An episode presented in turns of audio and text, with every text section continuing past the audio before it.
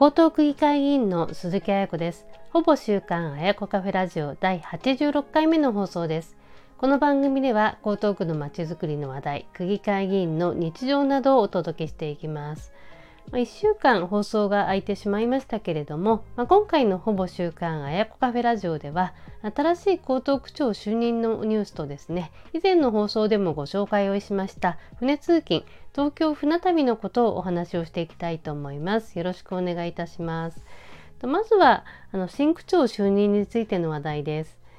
木村弥生区長が辞職をされて、まあ、それに伴って開催をされました江東区長選挙。12月10日に投開票されました。まあ、5人の候補者がま立候補する、まあ、激戦となりましたが大久保智香候補が5万7029票獲得をいたしまして当選をして第7代目の江東区長となりました。まあ、そしてですね早速翌日の12月11日の午後に江東区役所にですね初登庁をされまして、まあ、区の幹部職員の皆様ですとかあの私たち区議会議員であの迎えをしました。大久保智学長はあの水色のパンツスーツをお召しになっていて本当にお似合いだったんですけれども水色というのはですね江東区の水辺をイメージしたものということでした。まあ、そしてその後館内放送がありまして大久保智学長の経歴や政策についてのお話がありました。まあ、そしてその後ですねあの議会控室にお越しをいただきまして、まあ、会派のメンバーと、まあ、ご挨拶や顔合わせがありました。で大久保区長は、まあ、東京都の職員出身でありまして、まあ、福祉政策にも特に長く携われていらっしゃいました。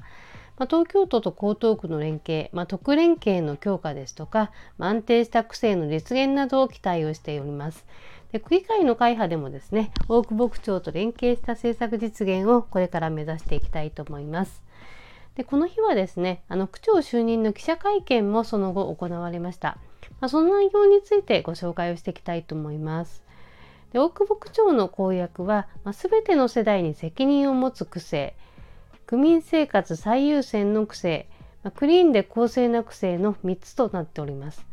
で公約の実現に、ま全力で取り組むというふうにお話をされていました。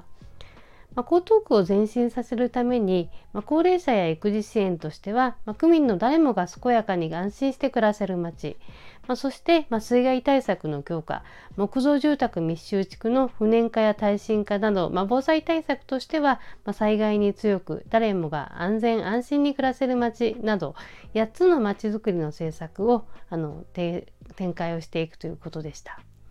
で大久保区長は、まあ、ご自身が子育てや介護の経験をされていらっしゃるということで、まあ、子育て世代やあの高齢者が暮らしやすい環境を作りましてあの江東区の可能性を生かすまちづくりに邁進をされていくというふうにお話をされておりました。で私としては大久保区長の公約の中で一番いいなと思ったのが、まあ、全ての世代に責任を持つ癖という点です。まあ、子ども子育て世代ですとか、まあ、高齢者施策の充実ということは、まあ、どの方もおっしゃるんですけれども、ま区長という立場で区全体の政策を推進をしていく場合には、ま一部の対象者ですとか世代に限定をするのではなくて幅広い世代の区民生活の向上に責任を持つというのはとても大事なことだというふうに私は考えております。で掲げられている政策についても本当にバランスよくあの政策がしっかり実現をできていけば、ま、江東区もっと良くなるというふうに思います。まあ、そしてですね、まあ、これまでなかなか難しい部分もありました、まあ、東京都と江東東区の特連携の強化、ま特にですね江東区の臨海部においては、ま東京都のあの、ま港湾局ですとか、ま東京都のあのものによるのが非常に大きいので、ま特に重要な要素だと思っております。で大久保区長が区議会に出席をされるのはこれからになりますけれども、まあ、どんな高等区政になるのか楽しみにしつつ私自身も区議会議員としての役割をしっかりと果たしていきたいと考えております。まあ、続いての話題です。船通勤のムーブメント東京船旅についてお話をします。あの第78回のあやこカフェラジオ10月14日の放送で、まあ、議会質問の内容とともに、まあ、これから豊洲から日本橋間まで船便がスタートするよというふうなことをお話をしてきました。まあ、今回はですね、その東京船旅スタートをしてですね、実際に乗ってきたということでレポートをしていきたいと思います。まずは乗船ですけれども、ラダポート豊洲の船着き場から日本橋の船着き場まで約15分で500円の船旅になります。まあ、ララポート豊洲、まあ、非常に駅に近い場所になっております。で私はですね前もってホームページからようやく、まあ、決済の方を済ましましたけれども、まあ、当日空きもありましたので、まあ、その場で乗船した方も結構いらっしゃいました。で豊洲から日本橋はですねあの地下鉄で行く場合には有楽町線で、まあ、銀座一丁目駅に行って、まあ、そこから徒歩で銀座線の銀座駅に乗り換えて日本橋まで行くというふうな形に通常になりますので、まあ、船だと直通で非常にスムーズだなと思いました。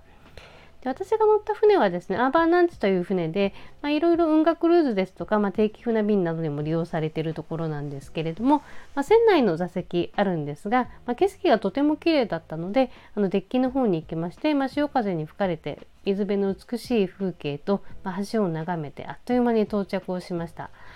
で10人ほどいたあの乗客の皆さんもですね、ま、船内ではなくて、ま、デッキで景色を楽しんでいらっしゃいました。まあ、高等マンション群を越えまして、まあ、ライトアップされたたくさんの橋を越えて日本橋川に入ってですね日本橋の船着き場まで到着をしました。まあ、この日本橋の船着き場ですね地下鉄の日本橋駅のすぐ近くになっております。まあ、15分ということであの短い時間でしたけれども、まあ、景色も楽しむことができる素敵なあのひとときだったなと思います。船旅は非日常も味わえますので、まあ、疲れも癒される効果もあります。で私のような水辺好きにはですね船通勤、まあ、とっても魅力的ですし、まあ、本数もこれからもっと増えればいいなというふうに考えています。で船旅通勤については、まあ、東京都から運営する事業者にですね2023から25年までの3年間は補助金が出ておりますので、まあ、しばらくは継続されていくと思いますけれども、まあ、その後も船通勤は定着してほしいなと思っております。でそのためにはですねあの周知もしっかりと進めていきまして、まあ、たくさんの方があの乗船をするといいなと思っております。まあ、ぜひご近所の方ですとか、まあ、興味あるよという方は一度乗ってみることを強くお勧めします。まあ、周運の活性化、私の掲げる重要政策の一つでもありますので、まあ、今後も推進していきたいと思います。ほぼ週刊あやこカフェラジオ第86回目の方針いかがでしたでしょうか？まあ、気に入ったらぜひ番組登録など応援をお願いいたします。江東区議会議員鈴木彩子でした。ありがとうございます。